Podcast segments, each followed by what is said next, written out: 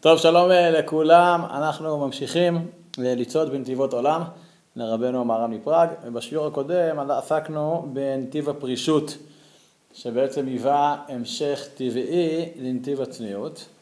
כיום אנחנו נעסוק בנתיב כוח היצר, שגם הוא בעצם מהווה המשך ישיר לנתיב הפרישות והצניעות. אני מזכיר, אנחנו בעצם, המטרה של השיעור זה לימוד בקיאות, החבר'ה מכינים, ובעצם המטרה של השיעור זה רק לסכם במילים שלנו פלוס מינוס את המהלך של רבנו מהר"ל על דרך הבקיאות. מי שירצה לעיין, מומלץ וכדאי, אבל זה במסגרת אחרת כרגע. אז בפרק הראשון, כדרכו, אמר חכם מכל אדם במשלי, אם רעב שנואך אכילהו לחם, אם צמא השקהו מים, כי גחלים אתה חוטא על ראשו, והשם ישלם לך. מסביר רבנו שהמשקה צונו מים, ומי שמאכילו לחם, אז הוא מבטל, הוא מבטל בזה, וגורם לשנאה של השונא כלפיו, את ההתנגדות הוא מבטל אותה. למה? כי באמצעות מעשה החסד, בין אם זה לחם, בין אם זה מים, עוד נראה מה זה בין לחם למים, אז מעשה החסד הזה, אז הוא מתקשר, הוא מתאחד, הוא יוצר אינטראקציה עם הגורם ששונא אותו, ואז בעצם זה מתבטל השנאה שלו. ומסביר רבנו המהר"ל שזה בעצם הייתה הכוונה של אסתר, שהיא זימנה את המן לסעודה, בהשגחה פרטית, כבר שלושים יום קודם החג, כן? אז אומר, הכוונה של אסתר שהיא זימנה, יבוא המלך והמן היום, ולא המשתה, שרציתי, לא, נכון? מה, למה דווקא, דווקא למשתה? דווקא לסעודה, הרי המן שנא את היהודים, ולכן היא נתנה לו, אם רעב שנאך, כן, לחם ומים, אז היא נתנה לו לחם ומים בסעודה, ולכן אותו דבר, גם הקדוש ברוך הוא, שהוא מבקש את אהבת הבריות, אז בעצם מי ששונא אותו, אז הוא נותן לו לחם ומים, ומסייע לו כדי להשלים אותו חוסר. עכשיו לכאורה, מה, מה הקשר בין דברי משלי על היחס לשונא בפסוק, נאכל אותו בלחם ומים, או ביחס לאויבים, כמו עם המן למשל, במגילת אסתר, מה זה קשור לנתיב כוח היצר? אז מסביר בפרק, בפרק הראשון, שמה שנאמר במשלי, אם רעב שנואך אכילהו לחם, ואם צמא השקהו מים, שיש הכוונה לשני סוגים של היצר הרע. כנגד היצר של הזנות החומרית, שהיא בבחינת לחם, שהיצר שהוא שונא, הוא מדיח את האדם על דברים האלה, וכנגד יצר של עבודה זרה, שהוא בחינת מים, כי זה משהו רוחני יותר, זה פוגע בנפש האדם. ואז את שניהם מתקן את התורה, כמו שאמרו, אם פגשך יצר, כן, שנקרא מחמת הפחיתות שלו מנוול, אז אם פגשך, כן, פגע בך, מנוול זה מה המשך, מושכהו לבית המדרש, אם אבן הוא נימוח, אם ברזיל הוא מתפוצץ. אז יש פרשנים, אומר רבנו מהר"ל מביא, על הגמרא בקידושין, שמפרשים שמה זה אבן. אבן, אם, כן, אם אבן הוא נימוח, זה יחס למצוות עשה, שהיצר מונע מהאדם לקיים מבחינת האבן שהיא דוממת, שאל תעשה. אבל הברזל זה כבר מושלך על המצוות לא תעשה, שהיצר מסית את האדם לעבור עליהן בקום ועשה, מבחינת ברזל שהוא שובר וחותך בכוח. אבל רבנו הולך בגישה פרשנית אחרת. הוא מפרש את הגמרא כך, אומר האבן זה מבחינת היצר הגשמי, היצר שנוטה לעריות, לערווה. אבל הברזל שהוא פועל בכוח זה בחינה של היצר של העבודה זרה, המקום הנפשי הרוחני יותר. ועל רקע מה, על רקע מה פועל, על רקע מה יכול בכלל להיכנס היצר הרע, אומר רבנו שהיצר הוא מזהה את החסרון, את החסרונות של אדם, ושם פותח, פותח פתח, כן, הרחב פתח במלאב שהוא פתח קטן של חסרון, שם יצר נכנס ומגדיל אותו, שם הוא דבק באדם. אז למה נמשוך אותו לבית המדרש? כי ראינו כבר בנתיב התורה, שמה התפקיד של התורה? השכל, הסדר של כל העולם, זה משלים את כל החסרונות. אז אדם שהוא לומד תורה, אז התורה משלימה אותו. ממילא אין חיסרון, אם אין חיסרון, אז אין אפשרות ליצר לדבק באדם. לכן דרשו חכמים את מה שנאמר בישעיהו בפרק למד ב' פסוק כ', משלחי רגל השור והחמור. אמרו חז"ל, לעולם ישים אדם עצמו כשור, כשור לעול וכחמור למסע. אז מה הכוונה? פה לומר שבגלל גמילות חסדים, שאדם עושה בגופו, גומלי חסדים בגופם, אז הוא, מז... אז הוא מזכך, הגוף שלו מזדכך, גוף האדם. אבל בגלל התורה, אז הוא מה מזדכך? השכל שלו מזדכך. עד שהוא נעשה שלם ומסולק מן היצר, שנקרא בעצמו רע, במהות שלו. עכשיו, איך זה קשור לפסוק? אז הוא אומר, שור וחמור. שור זה היצר של העבודה זרה, כמו העגל שעבדו חבל, אל אלוהי ישראל, כמו שעברו ישראל במדבר. אבל חמור זה גומר לחומריות, זה יצר של הערווה, הבהמי יותר. ואז ואת שניהם, גם החמור וגם משור, מסלקת ודוחה התורה כשהיא בתארתה אלוקית. ואז כנגד הנפש הפועלת, היא בבחינת השור, וכנגד הגוף שהוא בחינת חמור, שהם המניעות הגשמיות והמניעות הרוחניות שמעכבות את האדם מתורתו, מהדבקות בקדוש ברוך הוא, אז האדם צריך כנגדם לשבד את עצמו לקדוש ברוך הוא ולתורה, ולתורה. ואז באמצעות התורה הוא יתגבר על התורה, ולכן דווקא מושכהו לבית המדרש. אז אמרנו גם מצד זה שזה משלים את החסרונות שלו, ואז אין לו מקום ליצרה להידבק, וגם ביתר פירוט, שזה גם כנגד השור, גם חמור, גם נגד היצר הרוחני הנפשי של העבודה זרה, וגם נגד היצר הרע הגשמי החומרי של העריות. לקראת סיום הפרק, כמובן אי אפשר להתעלם בנתיב העוסק בכוח היצר, מדרשת חז"ל בסוף מסכת סוכה, שאומרת שליצר הרע יש כל מיני שמות, ליתר דיוק, שבע, שבע שמות. אז עכשיו מסביר בנו את הגמרא הזאת, עם השבעה שמות יש לו ליצר הרע, זה למעלה מזה, אומר פה שזה לא סתם זה למעלה מזה, אלא כל אחד מה, זה לפי סדר החומרה שלו. הקדוש ברוך הוא, שהוא שלמות אותו בעולם, במציאות, אז הוא קורא ליצר הרע, רע, ההפך ממנו. משה קורא ליצר הרע, איך? ערל. ערל זה מהות שהיא שונה מהמהות של הנימול, שהוא כלי לאלוקות. ערל זה שהוא חסום האלוקות, מהטוב האלוקי. דוד המלך, שהוא כבר בחינה יותר קטנה ממשה רבנו, אז הוא קורא ליצר הרע תמה. תמה זה אומר שהוא נבדל ומרוחק, אבל התמה יכול להיטהר. זה כבר שינוי, זה לא רע אובייקטיבי, כמו שאומר הקדוש ברוך הוא, אלא התמה כבר יכול לתאר אותו. בשונה מהנימול, כמו שקרא לו ערל, ברגע שכן, מלת אותו, הוא כבר לא יכול למשוך עורלתו, זה מעלה לא טובה, כן? ברגע שהוא נימול, הוא נימול. מי שפעם מניח תפילין, הוא כבר לעולם לא יהיה קרקפת דלא מנח, נכון? אז זה משהו, זה פעולה שהיא בלתי, בלתי, בלתי הפיכה. שלמה, שהוא בא אחרי דוד המלך, אז הוא קורא ליצר הרע שונא. שונא זה כבר פחות חמור מטמא, הרי הטמא, יש לו יכולת לטמא גם בנביאה, מי שיש לו זיווה, או כזה יכול, יכול לטמא אחרים, אבל מי שהוא שונא, הוא שונא. יחזקאל שבא אחרי שלמה, יחזקאל הנביא, אז הוא קורא לה יצר הרע אבן. כן? מה, מה העניין של אבן? שהאדם לא נכשל בה, אלא אם כן הוא, אם הוא נתקל בה. כלומר, האבן היא לא דבר רע, אבל אם אתה הולך ולא שם לב, אז אתה יכול לעשות, יכול להפיל אותך. ויואל, שזה כבר בתרי עשר, יואל קורא לה יצר הרע צפוני. כן, בתקת הצפוני, נכון? מה זה צפוני? משום שהוא צפון, הוא מוחבא, הוא נסתר בעומק הלב, והאדם לא יודע ומודע, לא מכיר את היצר הרע שלו. אבל אומר פה, רבנו אמר, לא, לא סתם היצר הרע, יש לו שבע שמות. הוא אומר, שבע זה מלשון סביעה, סובה. כי מה אמרו חז"ל על היצר הרע? שאם משביעו, רעב. ואם הריבו הוא, הוא שבע. לחלק השני זה מספר שבע. עד כאן הפרק השני. עד כאן הפרק הראשון, סליחה.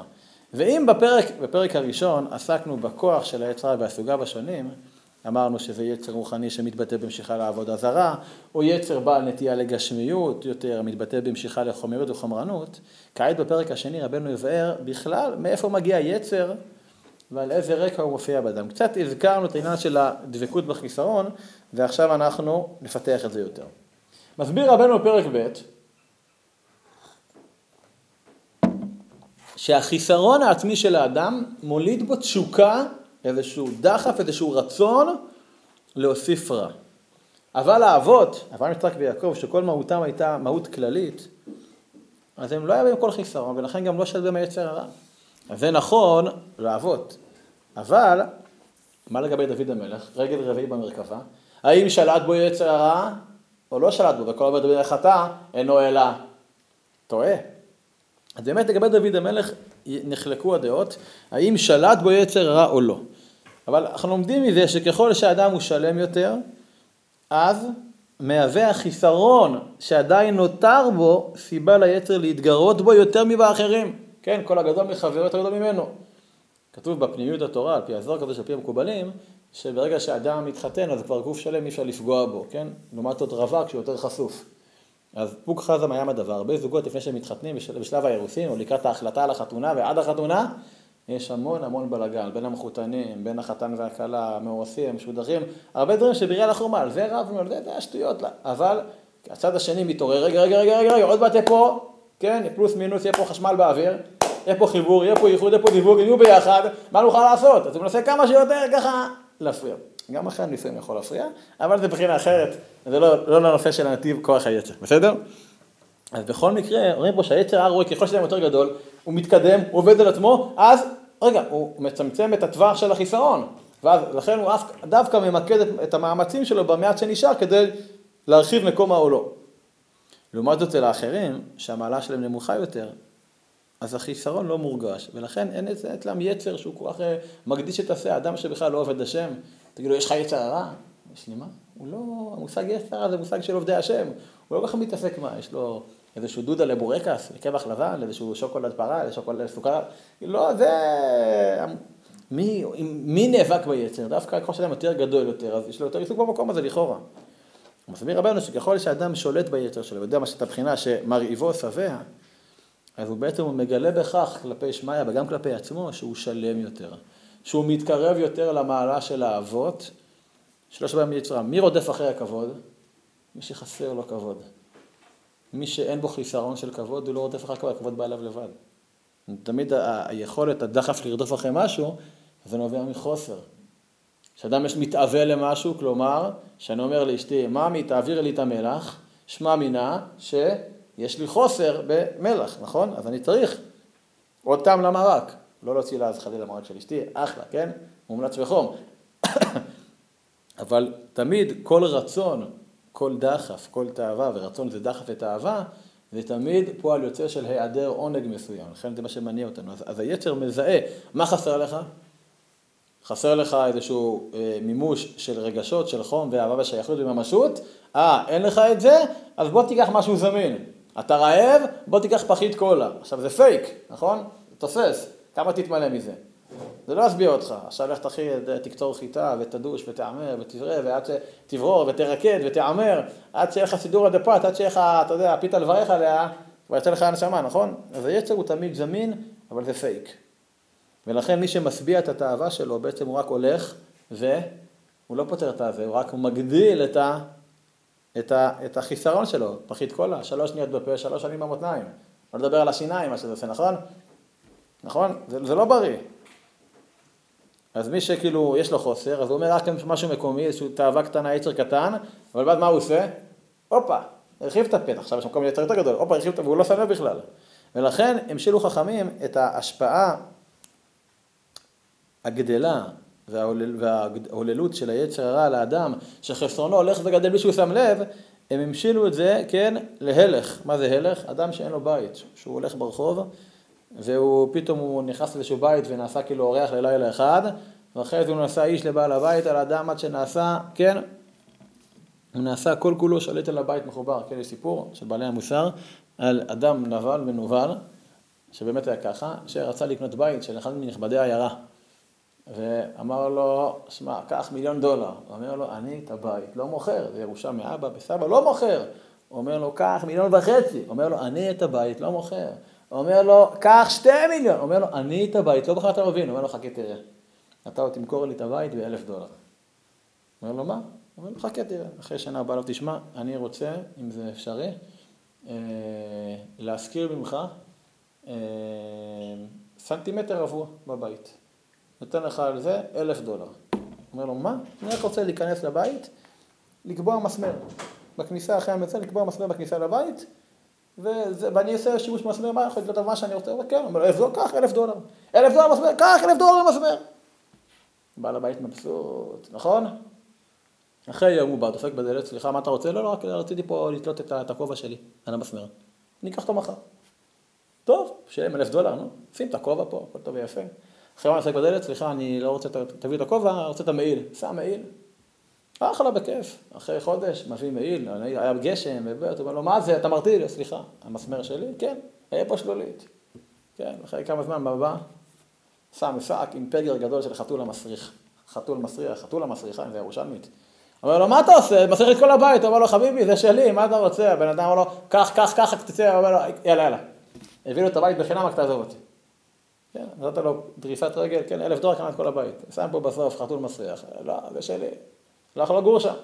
קיבל את הבית באלף דולר. זה, זה המקום של היצר. תפס את, את הנקודה הקטנה, את המסמר, ואחרי זה מרחיב ומרחיב ומרחיב אותו.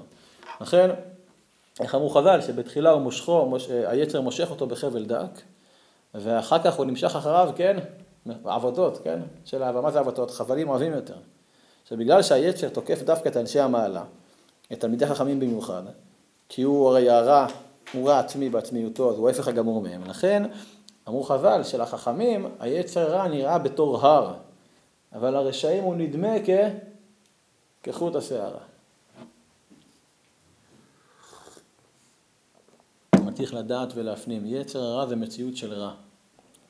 מציאות של פחיתות, מציאות של חוסר, של חיסרון, שהיא לא שייכת להוויה העצמית האלוקית של האדם, ולכן דווקא היצר הוא, הוא לא אימננטי באמת לאדם, הוא לא פנימי לאדם, אלא המקור שלו, השער שלו, זה מכוח על-טבעי, כוח עליון, ולכן יש פה ביצר הרע, זה קצת מוזר להגיד את זה, אבל זה אמיתי, יש ביצר הרע כוח בלתי פוסק של התחדשות. הלוואי עלינו, הוא כל הזמן מתחדש, שמציץ עצמו, אין אצלו, כן, שבתון ובלאי וזה, כן, שתיים עד ארבע הולך שנה, הוא כל הזמן מתחדש. איך אמרו חז"ל, שבכל יום ויום מתחדש על האדם יצרו, כל יום האדם צריך להתחדש גם ולהתגבר על היצר שמתחדש בכל יום ממש. וחמור יותר, מי שלא רק שלא מתגבר, אלא מגרה את עצמו לידי עבירה, שהוא בבחינת כאילו רע גמור במהותו, וזה הרבה יותר גרוע ממי שיצרו, טוב, מי שיצר תקף אותו, אונס רחמנא פטריה. אבל מי שממשיך עליו תעבוד ומגרה את עצמו בדברים לא טובים, אז הוא כבר נחשב ממש רע בעצמו, שותף לרע. ולכן צריך להתעלם מההסתות של היצר השקרי, כי בעולם הזה הוא דבוק לאדם כדי להפיל אותנו ברשת. וזה רק בעולם הזה, בעולם הבא, מי העד, מי מעיד על האדם שהוא חטא ונכשל? כן? היצר הרע. ועל רקע זה נחלקו רב ושמואל בגמרא, האם היצר הרע הוא דומה לזבוב, או שמא הוא דומה ל... לחיטה. לכאורה, אפשר לפרש את מחלוקתם בשאלה, כך מסביר רבנו, אם כל דבר בעצם למה הוא נמשך. האם הדבר נמשך משתוקק למשהו שהוא כמוהו, סליחה, אם הוא נמשך למשהו שהוא הפוך ממנו, לניגוד שלו, וזו דעתו של שמואל, סובר שהאדם הוא בחינת חיטה נקייה, ואז לכן כל אדם נמשך להופך שלו, אז החיטה הנקייה משתוקקת אל היצר המזוהם כמו זבוב, או שיטת רב שבעצם כל דבר שואף ומתחבר למה שדומה לו. ולכן הרב, הרב סבר שאדם יש ראשו לא טוב, הוא ביצר דומה לזבוב שהוא מאוס, ולכן הוא דבק בדברים מאוסים כמוהו, שזה היצר שהוא מאוס. אבל נראה שבעצם רבנו מסביר שהמחלוקת בין רב לשמואל היא לא בהכרח סביב ההגדרה של היצר הרע, האם הוא נמשך לדומה לו או לשונה לו, אלא לדעת רב מהווה יצר פחיתות, פחיתות שיש לה דבקות בצורה הדומה לה, ולכן, ולכן הוא דומה הוא לזבוב. לדעת שמואל, היצר הוא דומה לחיטה, החיטה זה משהו חומרי, בגלל שכל האופי של היצר זה הנטייה לחומריות, כמו שראינו גם במשלחי השור והחמור. ובכל מקרה, לדעת שניהם, גם רב וגם שמואל, היצר הרע קבור בלב. עכשיו, הלב האדם זה שורש בעצמיות שלו. אז רגע, אז אמרנו, אימננטי, לא אימננטי. פה יוצא לנו בעצם שהיצר הוא כן אימננטי לאדם, גם אם שורשו עליון וגבוה. ומכאן אנחנו לומדים, כמה כוח יש ליצר הרע, כי השורש של היצר הרע, אף על פי שלמען האמת הוא לא אימננטי לאדם, אבל הוא נאחז, אם פותחים לו פתח בשורש הכי פנימי של האדם, ולכן, הרבה מובנים, האדם לא יכול להציל את עצמו מהיצר, נכון? אין חיבור שמציל את עצמו מבית האסורים, ולכן שאף אחד לא יגיד, כן, אני אעשה ולא אחטא. הוא מתפלל זה כל בוקר, אל תביאנו לא לידי ניסיון, ולא לידי ביזיון. כי בדרך כלל שיש ניסיון, מה קורה אחר כך? יש ביזיון.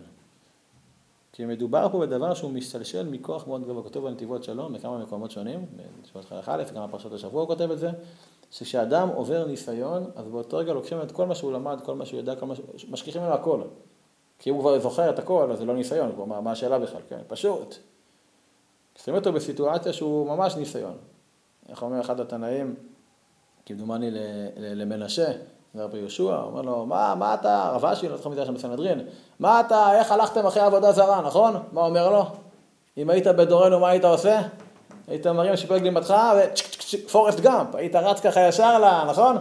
ישר רץ לה, לעבודה זרה, אל, אל, אל, אל תדבר. טוב, עד כאן הפרק השני, ונתקדם כעת לפרק השלישי. פרק השני מסביר רבנו שמציאותו של היצר הרע בעולם היא בעצם...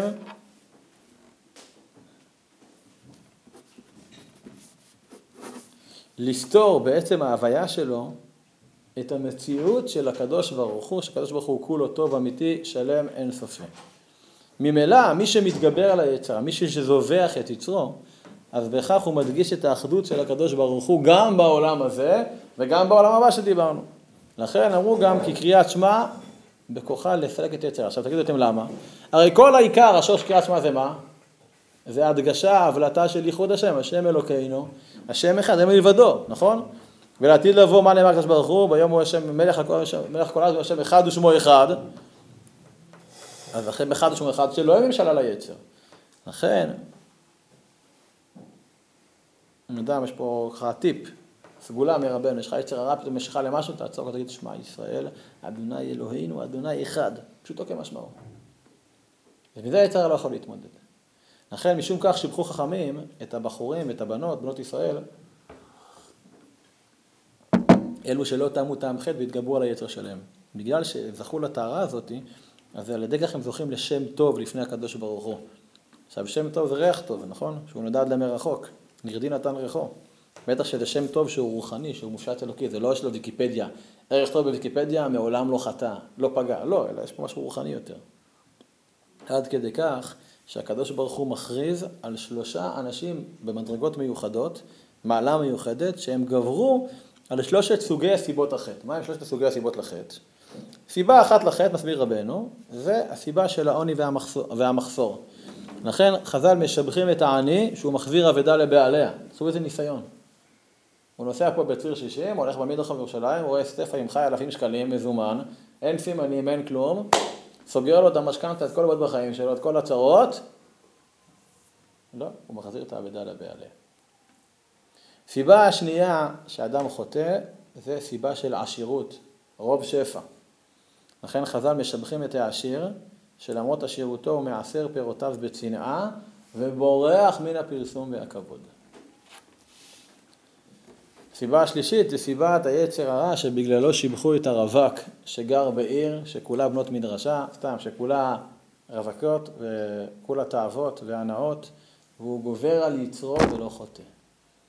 אחרי שחכמי הנגב פוגשים את אלכסנדר מוקדון כמובן בגמרא, הם אומרים לו שמי שממית עצמו וממית אחר את אהבתו, אז דווקא הוא יחיה, שזה חיים אמיתיים, אבל מי שמחיה ומחיה את עצמו פיזית ואז מחזק את התאווה שלו, אז הוא ימות בה, כן, הוא ימות בתאווה הזאת. כי רק מי שמוותר על העולם הזה והנאותיו, הוא זוכה לעולם הבא, אבל התאווה היא מן הדברים המוציאים, מוציאים את אדם מן העולם, הקנאה והתאווה והכבוד, כמו בפרקי אבות. עד כאן הפרק השלישי, ועכשיו נעבור לפרק הרביעי, שהוא בעצם הפרק שמסיים לנו את, ה, את הנתיב הזה, ואת החטיבה של שלושת הנתיבים האחרונים, של הצניעות והפרישות וכוח היצר. אז בתחילת הפרק הרביעי רבנו מסביר כמה גדול כוחו של היצר, ולכן הפתרון לכך, הוא נפלת הקדוש ברוך הוא, אני חושב כבר אצלי מימים ימים הקטע ומודגש, כן? אז אני אקרא מה שככה הדגשתי בעבר, ממש בהתחלה של הפרק הרביעי. האדם הזה אשר ברא השם יתברך יצר הרע בקרבו, צריך שישתדל להסיר את יצרו. ואף אם הוא צדיק וחסיד, אל יראה בעיניו שהוא קל, רק הוא דבר קשה מאוד מאוד. שימו לב, והעניין הזה שיתפלל האדם אל השם יתברך תמיד, שיסיר את היצר הרע ממנו, אבל מעצמו קשה. ומה אומר רבנו? אתה צריך להתפלל כל הזמן שהקדוש ברוך הוא יעזור לך את היצר, כאילו אתה לבד לא יכול, זה גדול עליך, אף אם זה לא השורש שלך, אבל זה שורש כזה גבוה, שזה נראה לך שזה כאילו ימנתי חלק ממך, ולכן אין אדם, אין חבוש בתוך בית האסורים, תתפלל לקדוש ברוך הוא, איך אומר פה, שיתפלל האדם, תמיד, אל השם יתברך תמיד, שיסיר את היצר ממנו, אבל מעצמו קשה הוא. למה? ממשיך רבנו, כי האדם נחשב שהוא שבוי, ואסור ביד מלך זקן וכסיל הוא יצר הרע שנקרא בכל מקום בשם הזה, והרי אין חבוש בתוך בית האסורים, וצריך לאחר להתירו, מי זה האחר? הוא השם יתברך, אשר מוציא אותו מבית האסורים. כלומר, אדם צריך להשתדל לגבור על היצר שלו, כי אדם נחשב שבוי בידי היצר. לכן הוא צריך להתפלל לקדוש ברוך הוא שיתיר אותו מבית קילו של היצר. משום כך אמרו חז"ל, שאפילו גדולים, כרבי מאיר, כרבי עקיבא, שהם ניסו להתגאות ביצר, סתכלו בממות, בהגדת יוסף מסכת קידושין, ו... כמעט נכשלו, אפילו חלק מהדעות אפילו נכשלו, אבל לא ידעו שזו האישה שלהם, ודברים, קראים את הסוגיות של סוף קידושין, מדף פי ועל הסוף המסכת, דברים קשים מאוד. בגלל שרק בעזרתו של הקדוש ברוך הוא ניתן ואפשר וצריך לנצח את היצר הרע. משום כך אמרו חז"ל במסכת אבות, הסתכל בשלושה דברים, ואין אתה בא לידי עבירה, נכון? הם מכירים בלוויות, כן? כן? וכן אמרו שאדם לא ישמע ליתר שלו, שמסית אותו בכוח הדמיון, או בכוח השכל ולא יאמין בו, בגלל שאותו מדור במקום עליון רע, או טוב, שכל אדם רוכש לו במעשיו, וכן המלאכים שמלווים אותו תמיד, או הנשמה שלו שנפגעה מחטריו, או האיברים שלו שהם הצורה שלו בצלם של האדם, בסופו של דבר כולם, כולם, כולם יעידו על האדם לעתיד לבוא על פי מעשיו. מעשיך יקרבוך, מעשיך ירחבוך, זה אותו תנא, כן? כבר מעלה אומר את זה. ואף שלעיתים, בהוראה חד פעמית, הוראת שעה, ואמרו חז"ל שבאמת, אז היצר הרע מתגרה בחכמים במיוחד, ש... ובישראל, שמעיקר בעניין המציאות בעולם, הרי הדבקות, אבל זה בהוראת שעה. נכון שגדול מכם יצר גדול ממנו, אבל בסופו של דבר יצר הרע, הוא בא מדי פעם לתלמידי חכמים, לגדולים באמת, מנסה להפיל אותם. אבל הדבקות הקבועה של היצר הרע, בסופו של דבר, זה עם הרשעים, שהם דומים לו. כן, הוא מכריע כמו רב, לא כמו, לא כמו שמואל. שהיצרים שלך דומים לו. הרשעים הם רשעים, הם דומים לו ברעה, ברוע, באופי הלא טוב שלהם, במרדף למחנה חסרונות. והקדוש ברוך הוא שהוא טוב השלם, אז הוא ממילא, למי, למי כזה ברוך הוא, מה הרצה של הקדוש ברוך הוא? הוא נמשך לעם ישראל, שהם טובים בשורש הווייתם. לעומת זאת האישה, האישה היא נקבה. נקבה מלשון נקב, חוסר. האישה היא, היא המקבלת, היא לא המשפיעה. אז היא מקבלת, כלומר היא משתוקקת לה, לאיש שלה, מי זה האיש שלה? לבעל שלה. שהוא מבחינת הצורה, או החומר שבה, או הצורה לחומר שלה. לכן גם הגשמים, שמבחינת המשפיע, הם משתוקקים לארץ, הנקבה, שמקבלת להשקות ולערבות, כן? ולכן ההיגררות אחרי היצר רע כדי לפעול רע, עושה את האדם עצמו לחפצה של רע. ובגלל שהעצמיות של הרע מסלקת את האדם ומרחיקה אותו מהקדוש ברוך הוא, אז היא גם בעצם הופכת להיות המהות של העבודה זרה. לכן גם היצר הרע וגם העבודה זרה, שניהם נחשבים לדבר אחד. לכן גם בתורה, גם היצר הרע וגם העבודה זרה נקראים בשם השחתה. ובאמת, בגמרא, חז"ל מביאים שלוש דוגמאות שונות לעניין של השחתה, כנגד שלושת חלקי האדם. תראו. הדוגמה הראשונה, אומרים חז"ל, המשבר כליו בחמתו. מי שמרוב כעס ועצבים, שובר את הכלים שלו, נכון? לא שביר את הכלים של האריזה, שובר את הצלחת, את הכוס, את הסיר, כן? כלומר, הוא משתמש בכלים ופועל בהם פעולה, אבל שהיא נובעת מהנפש. הדוגמה השנייה, המקרע בגדיו בחמתו. הבגדים לא שייכים לנפש, הכלים שייכים לנפש, הבגדים שייכים כבר לגוף. והדוגמה השלישית והאחרונה, המפזר מעותיו בחמתו. המעות זה כבר שייך לשכל. אז מה יש לנו פה? יש לנו גוף, יש לנו נפש, יש לנו שכל. אז גם בגוף, גם במרחב הנפש וגם במרחב השכל צריך להיזהר מהיצר הרע ומההסתה שלו שיכולה להגיע ממש עד עבודה זרה.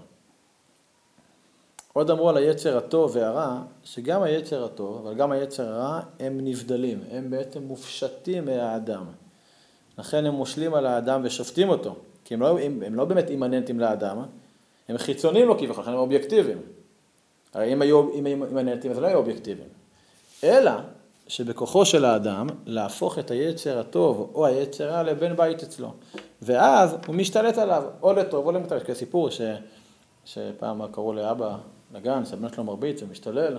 אבל אבא, מה אני אעשה? יש לי את היצר. אמרתי, תראה, לכל אחד יש שני זאבים בבטן. זאב טוב ש... שעוזר ומגן, ויש זאב רע שטורף. הוא אומר לו, אבא, אבל איך אני יודע איזה זאב פועל אצלי? זאת אומרת, מי שתאכיל יותר, הוא ישתלט. תאכיל את היצר הטוב. לכן ראוי להתפלא קדוש ברוך הוא שלנו בתחילת הפרק, שרק הוא יעזור לנו להימנע, מממשלת היצר בתוכנו, שזה ממש, כן, חונטה של עבודה זרה בתוכנו. לכן האדם והנפש שלו, מחמת החשיבות שלהם, נחשבים הם ממש כמו בחינת כלל, כמו עיר קטנה, שנותנים כוח לעשרת הרבעים החשובים שבה. מכיוון ש... שהיצר הרע יש לו קבלות, הוא כבר ראה כמה רשעים הוא ניצח, והוא זוכר מה קרה להם בסוף, ולכן הוא ממשיך להסית. לכן היצר הרע מכונה חז"ל מלך, כן, הוא מלך זקן וכסיל, כן, הוא מלך בגלל שהוא גאוותן, הוא זקן בגלל הניסיונות שלו, שהוא כבר מנוסה הרבה, או בגלל שהוא אפילו כסיל. כי הוא לא לומד מהכישלון שלו, מההסתה שלו, ולכן הוא לא, מת, הוא לא מתייאש. למה? כי הוא כסיל, הוא לא זוכר שכל פעם נכשל, אז הוא ממשיך הלאה והלאה והלאה. אבל היצר הטוב נקרא ילד, כי היצר הטוב לא רואה את הנולד כמו היצר הרע. ובכל זאת הוא מדריך את האדם ומכוון אותו לטוב, ולכן הוא נקרא חכם ולא כסיל, כי הוא יודע שהעתידים ניתן דין וחשבון על מעשיו, והוא נקרא גם מסכן, בגלל שכל הכוונה של היצר הטוב היא להכניע את האדם, להביא אותו לידי ענווה, שזה הכנעה והתבטלות לקדוש ברוך הוא. ובכל זאת בשעה שהיצר הרע שולט, הוא כל כך חזק שברגע שהיצר הרע שולט אין שום מקום לטוב, הוא אפילו לא משקיף, לא צופה, כלום. כי באותה שעה היצר הרע יכול לזרוק את היצר הטוב לגרעין זווית. ועם זאת, בהמשך הפרק, רבנו ממשיך, וזה הטוויסט בעלילה שאיתו מסיים את הנתיב, שבסופו של דבר, בסופו של דבר, היצר הטוב, היצר הרע, סליחה, סוכן של הקדוש ברוך הוא. כן, כמו שהמשל בזוהר הקדוש מביא אותו בנתניה על המלך שרוצה לנסות את בנו, אז הוא שולח לו אישה מופקרת כדי שיתגבר עליו ולא יעמוד כמה, מה שנקרא משל הזונה בזוהר, כי הוא רוצה דווקא שהוא יתגבר עליו. כל המטרה של היצר הרע זה לטוב. הרי בגלל שאדם נושא אישה ומוליד בנים, אז זה מה שגורם לאדם לבנות בית, להתפרנס ולעשות בתיקון העולם. ולכן מצינו לחז"ל שהם ביטלו את יצר העריות, ומה קרה? חיפשו שלושה ימים ולא מצאו, ביעד הדקות, לא מצאו ביצה. כי שלושה ימים לא התרנגול שנמשך בכוח היצר התרנגולת, אין תיקון עולם. לכן יש, אז, אז ממילא היחס של הקדוש ברוך הוא ליצר הוא יחס אמביוולנטי. מצד אחד כשברוך הוא מתחרט על יצירתו של היצר ובוכה על זה, מצד שני, יש צורך חיוני לקיום העולם. לכן אמרו חז"ל על היצר הרע שהיחס אליו הוא שמאל דוחה, שמאל דוחה אותו וימין מקרבת. כי רק דווקא ורק על ידו ניתן לזכות במעלה העליונה.